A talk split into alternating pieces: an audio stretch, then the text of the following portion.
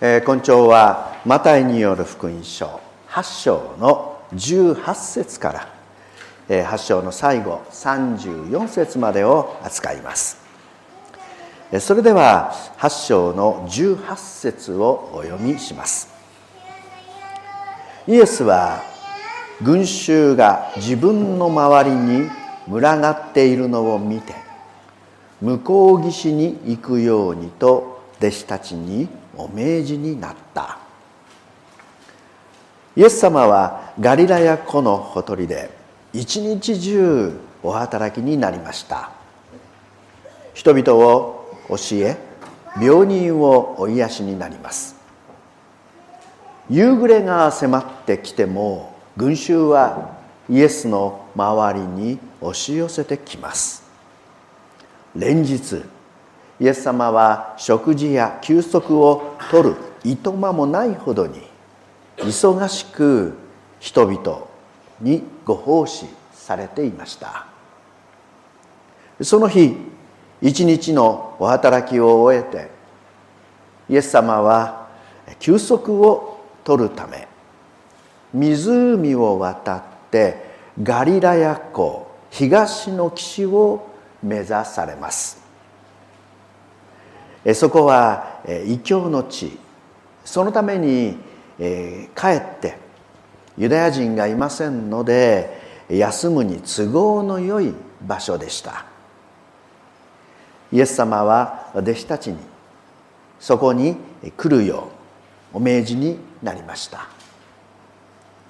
ところがそこへ一人の立法学者がやってきます。8章の19節。すると一人の立法学者が近づいてきて言った。先生あなたがおいでになるところならどこへでも従ってまいります。イエス様に従おうとしたのは立法学者でした。彼はイエス様に最高の称号として先生ラビと呼びます。それはある意味奇跡的なことでした。なぜならばもうすでに立法学者とイエス様との間には確執があったからです。しかしそれに対してイエス様は20節。イエスはその人に言われた。狐には穴があり空の鳥には巣がある。しかし人の子には枕するところがない。そこには明らかに立法学者の申し出を拒むかのような厳しい響きを感じられました。狐には穴があり空の鳥には巣がある。しかし人の子には枕するところがない。これは一体何を意味するのでしょうか。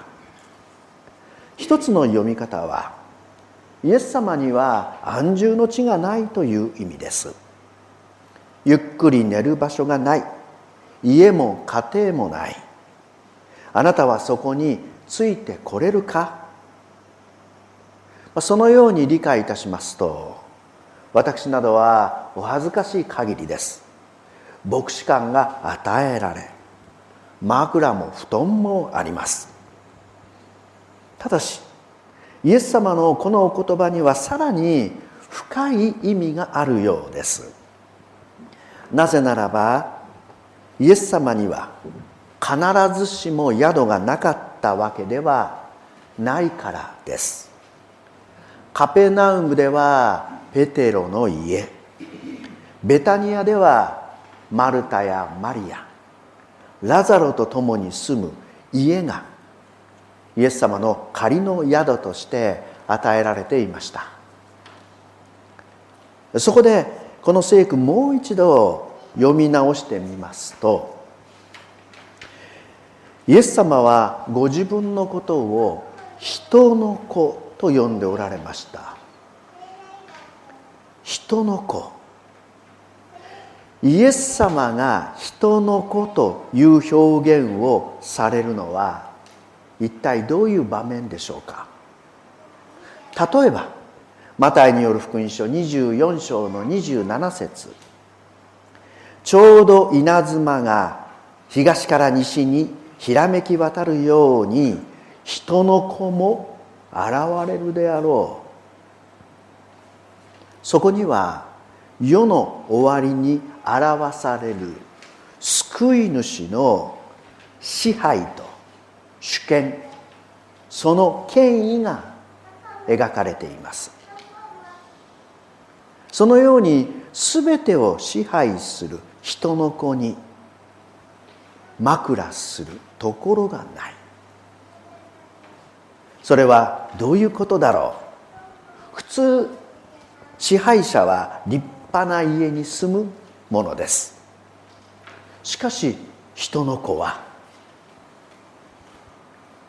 イエス様はご自分の権威とこの世の権威の違いを明らかにされたのかもしれません。立法学者が求めたであろう知識。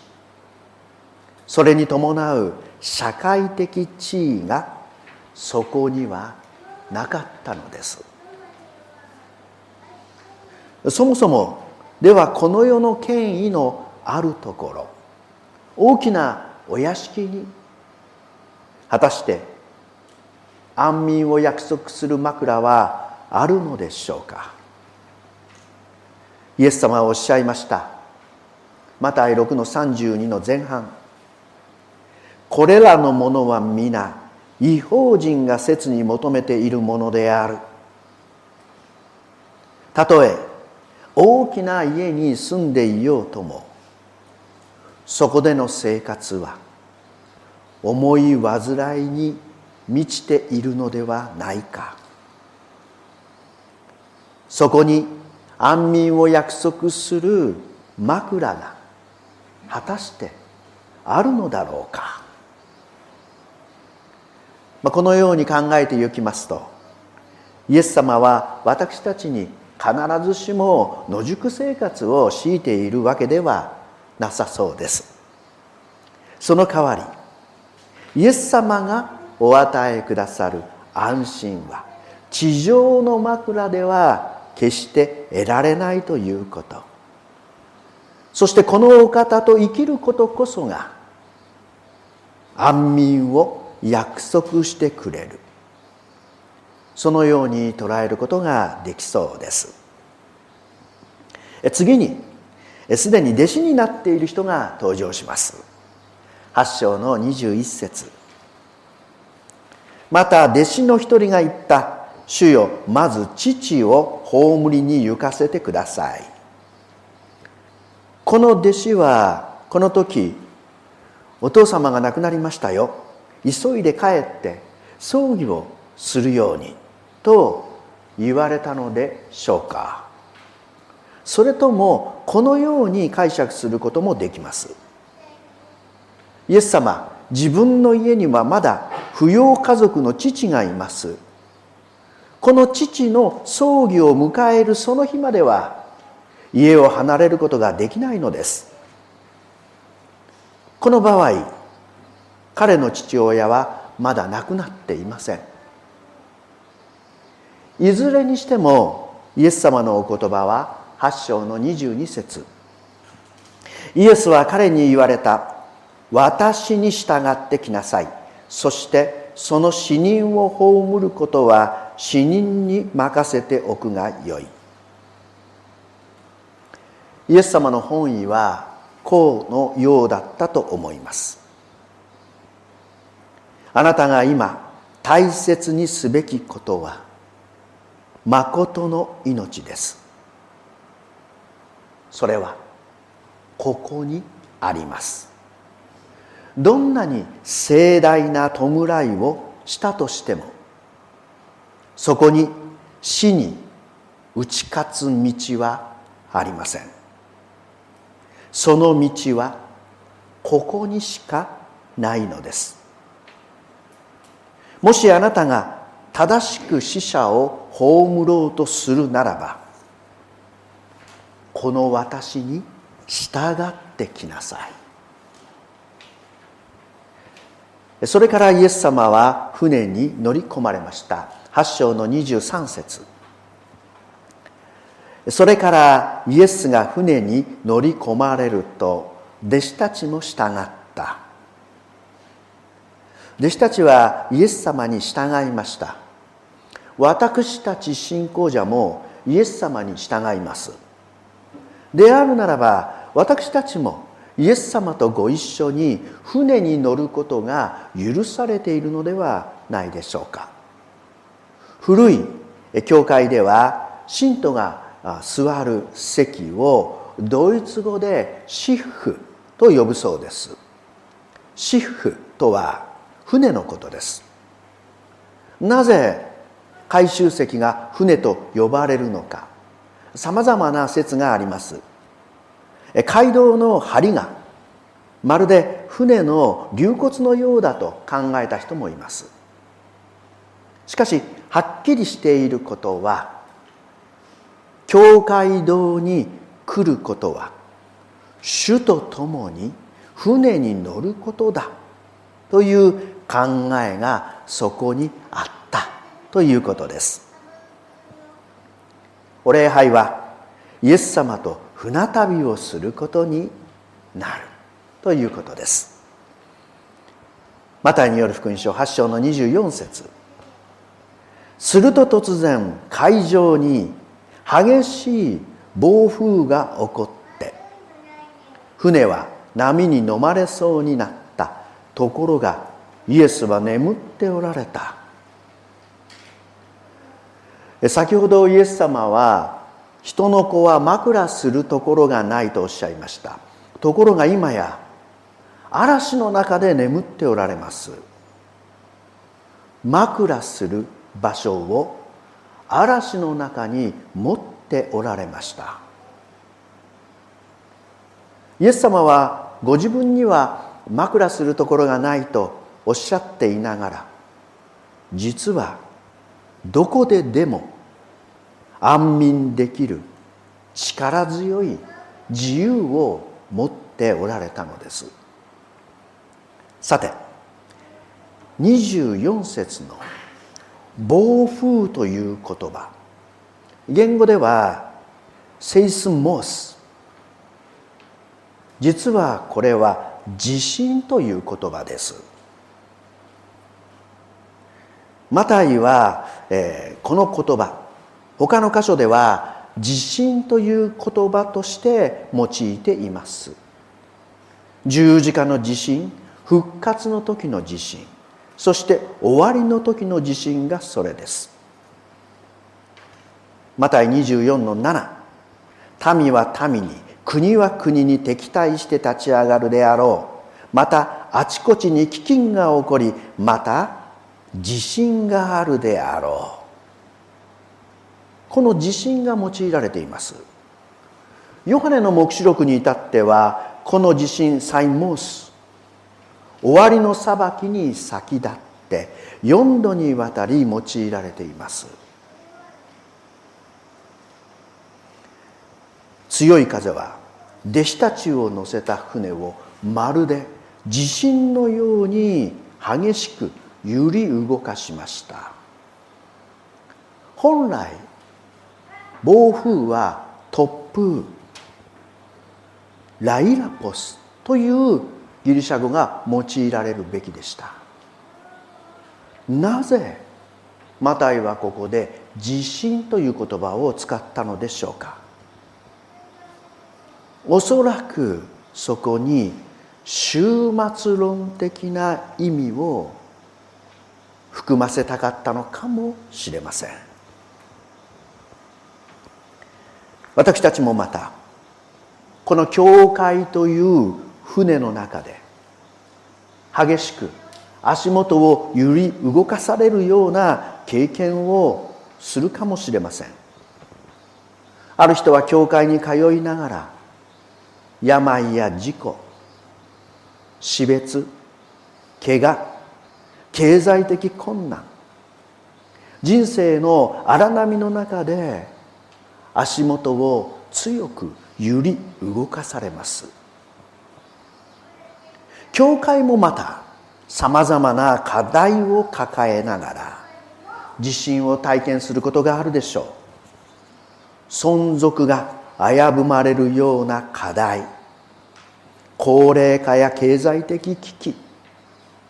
将来起こるかもしれない迫害。しかし今日教会が最も感じていなければならない自信はこの世が今や終わりの時代を迎えている。裁きに先立つ自信です。私たちはやがて迎えるであろう裁き。その中で起こる地震について世に知らせなければなりません。その際覚えておかなければならないことは2つあります。一つは世の中がどんなに浮かれていようともこの世界がやがて滅びなければならないということです。私たちはこの世界がやがて大きな地震の中で裁きを迎えなければならないことを知っています。その時イエス様のご再臨を喜びのうちにお迎えできるよう今を生かされているのです。反対に今世の中では悲観的な情報が日々流されています。自然環境の変化戦争飢餓パンデミックサイバー攻撃管理社会の実現世相の悪化さまざまなメディアを通して悲観的絶望的な情報が行き交っています。しかし教会はこれらの情報すべての裏側で善と悪の大相当があることを見定めています。世が知ることのできない真実。聖書の予言サタンの敗北とキリストの勝利という歴史の真相を教会はわきまえることができるのです。そしてもう一つ覚えておかなければならないこと。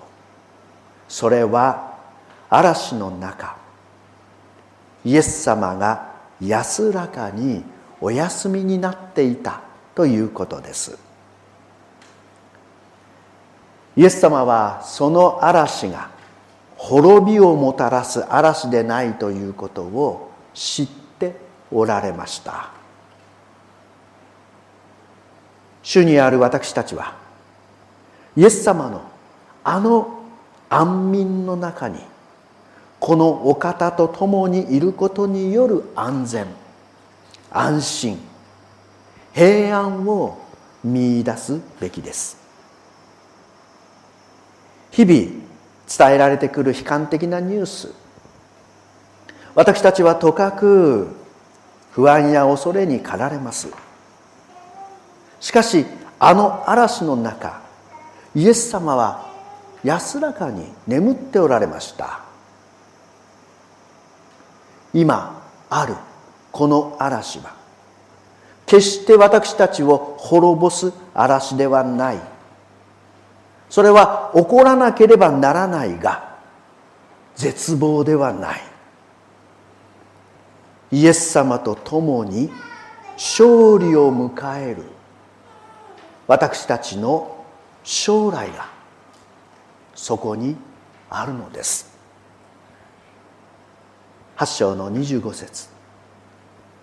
そこで弟子たちはみそばに寄ってきてイエスを起こし「主よお助けください。私たちは死にそうです」と言った。弟子たちはイエス様の安眠の意味を理解することができませんでした。この嵐はイエス様にとって滅びに至る嵐ではありませんでした。にもかかわらず弟子たちにとってそれは滅びの嵐にしか見ることができなかったのです。ですからイエス様はおっしゃいます。8章の26節。するとイエスは彼らに言われた。なぜ怖がるのか。信仰の薄い者たちよ。それから起き上がって風と海とをお叱りになると大なぎになった。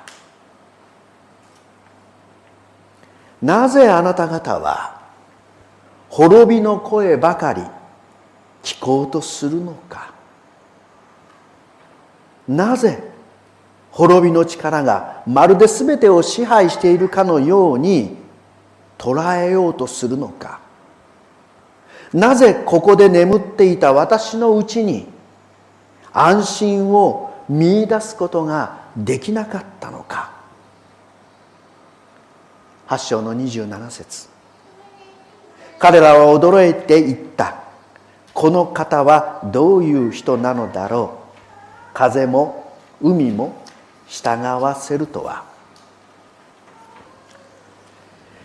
えー、ここで「彼ら」と訳されている言葉ですがここで使われているのは「人々」という言葉です。彼らではなくて「人々」という言葉が使われていました。ひょっとするとそこに居合わせたのは弟子たちだけではなかったかもしれません。エレン・ホワイトは次のように解説しています。弟子たちはイエスをそのまま船に乗せて急いで船を漕ぎ出した。だが出かけたのは彼らだけではなかった。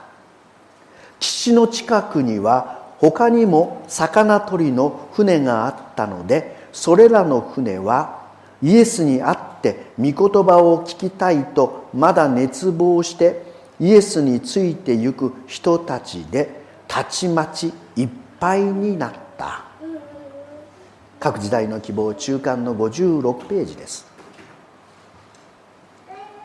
ひょっとするとこの出来事を通して大勢の人々が命の危機にさらされていたのかもしれません。しかしその時救い主なるイエス様のお力を人々は目の当たりにしたのです。船は無事に反対側の岸に到着しました。ところが8章の28節。それから向こう岸ガダラ人の地に疲れると悪霊に疲れた二人の者が墓場から出てきてイエスに出会った。彼らは手に負えない乱暴者で誰もその辺の道を通ることができないほどであった。手に負えない乱暴者と書かれていますがこれは押さえつけることのできない人という意味です。抑えておくことのできない暴力がそこにありました。土地の人々は困っていました。しかし抑えることができません。ですからそのまま遠回りをしてある意味見て見ぬふりをしていたのです。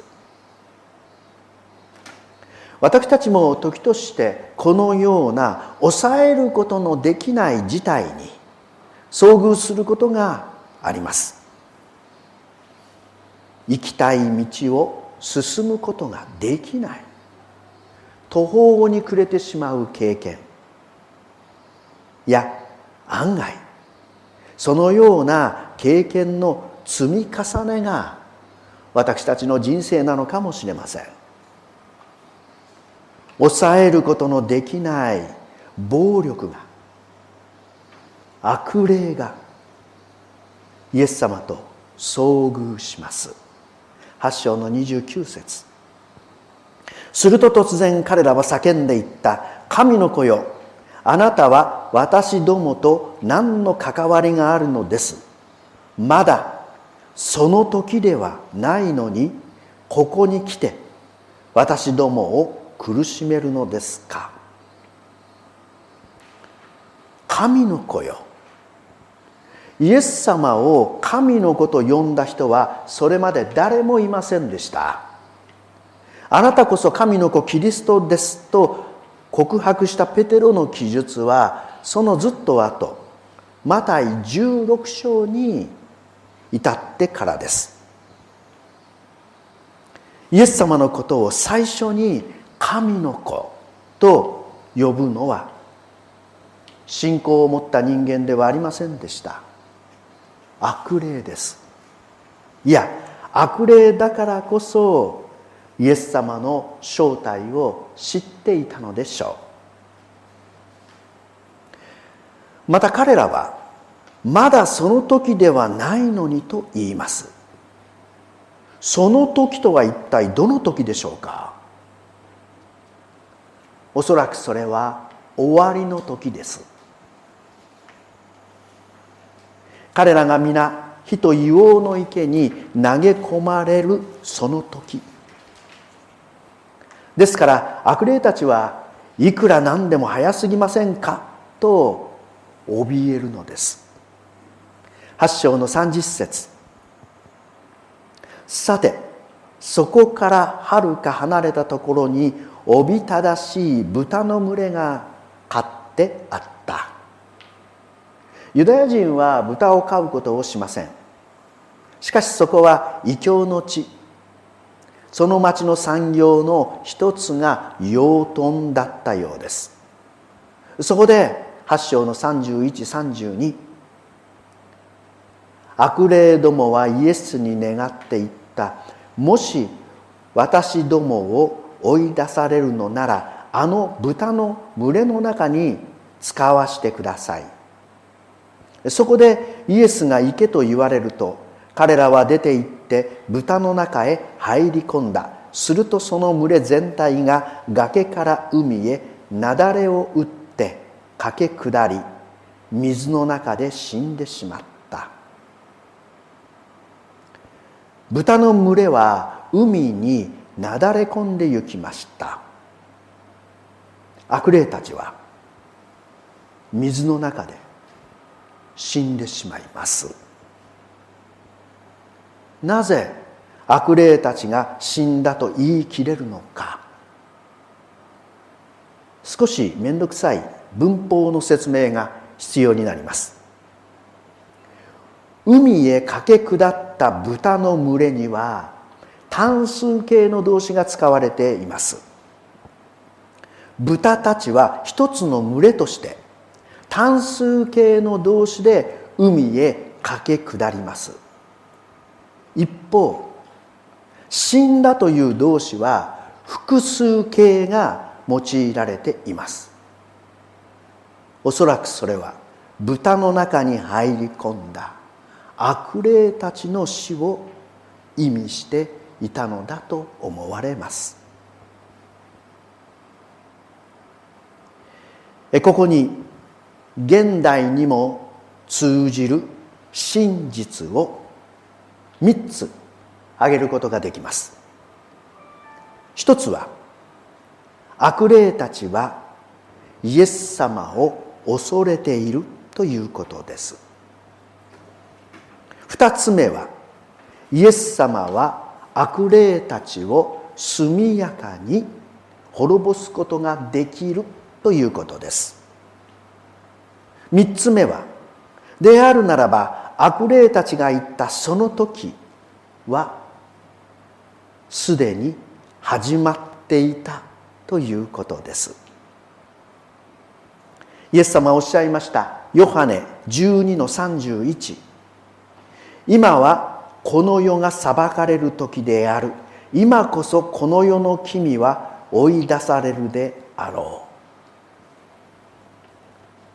イエス様はこの言葉を十字架の前にお語りになっています。終わりの時はこの時からすでに音を立てて動き始めていました。そして私たちは今このすでに始まった終わりの時代の中にいます。そしてやがて訪れるその最終章に向かって生かされているのです。一つ悪霊の力がどれほど強く人には抑えることのできないほどであろうとも彼らは皆イエス様を恐れます。なぜでしょう？二つ目。イエス様は速やかに彼らを滅ぼすことができるからです。ですから私たちは必要以上に彼らを警戒したり恐れたりする必要はありません。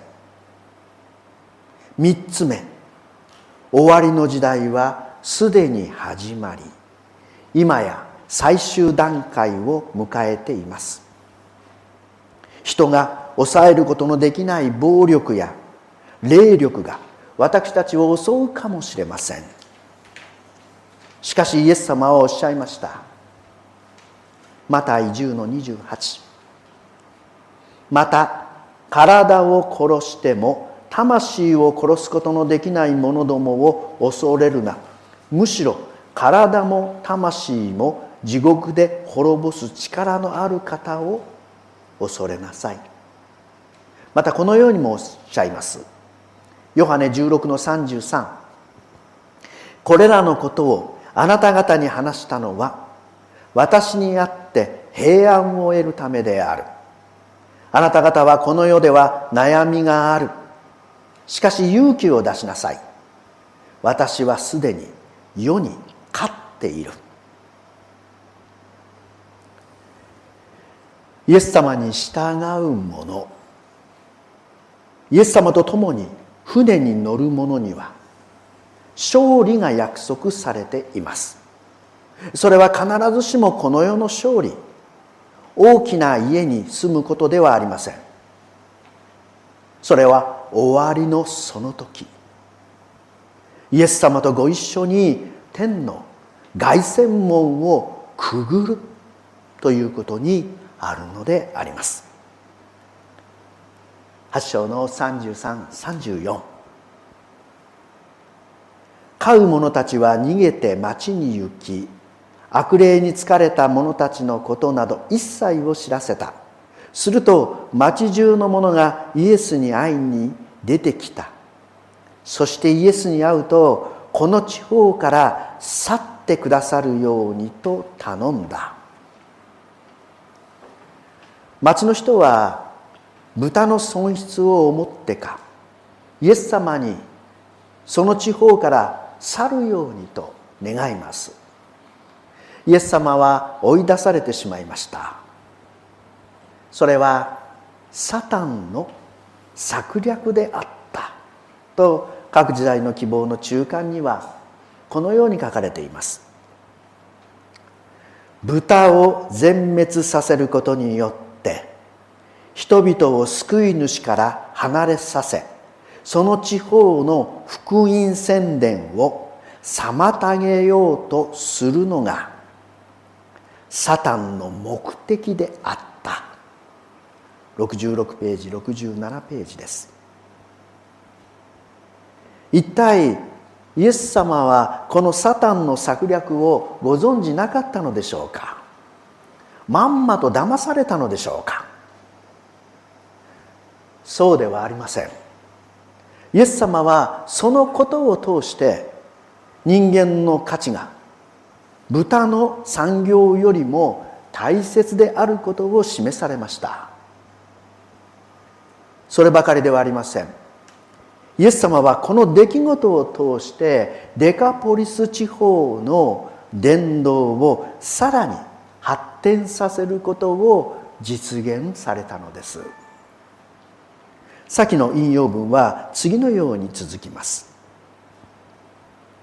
ところがこの出来事は他のどんなことによっても成し得られないほど国中を沸き立たせ注意をキリストに向けさせた。救い主ご自身は立ち去られたがイエスから癒された者たちはイエスの力の証人として残った。この地方の至る所に福音の門戸が開かれた。イエスがデカポリスにお帰りになると。人々は身元に群れ集まった。そして3日の間一つの町の住民だけでなく周囲のあらゆる地方の幾千の人々が救いの御言葉を聞いた。悪鬼の力さえ救い主に制せられ悪の働きは覆されて益となる。イエス様はサタンの目論みを逆手に取っておられました。そして人々の目には次のことがはっきりと示されるのです。各時代の希望の中間67ページ68ページ。人類と天使の前でサタンは人類の敵であり人類を滅ぼすものであることが暴露された。一方キリストは人の友また人を救うお方であることが示された。キリストの御霊は品性を高め性質を高貴にするような一切のものを人のうちに発展させる。それはまた肉体と精神と魂によって神の栄えを表すように人を築き上げる。ある牧師がこの古城の船について次のような説教をなさいました。あの古城での出来事は私たちがイエス様と船に乗ることだと理解している人が多い。しかしそうではない。私たちの船にイエス様が乗り込んでくださったのだ。そうでなければ私たちの船は滅びに飲み込まれていたはずだ。けれどもイエス様が乗り込んでくださったから。だからもう沈まない。そういう出来事なのだ。イエス様が私たちの友として救い主として回復への道を導いてくださいます。勝利の凱旋へと共に歩んでくださるのであります。このメディアはオーディオバースの提供でお送りしました。オーディオバースでは福音を広めるためにお説教やセミナーなどの音声映像の無料配信を行っています。詳しくは http コロンスラッシュスラッシュ www.audioverse.org へアクセスしてください。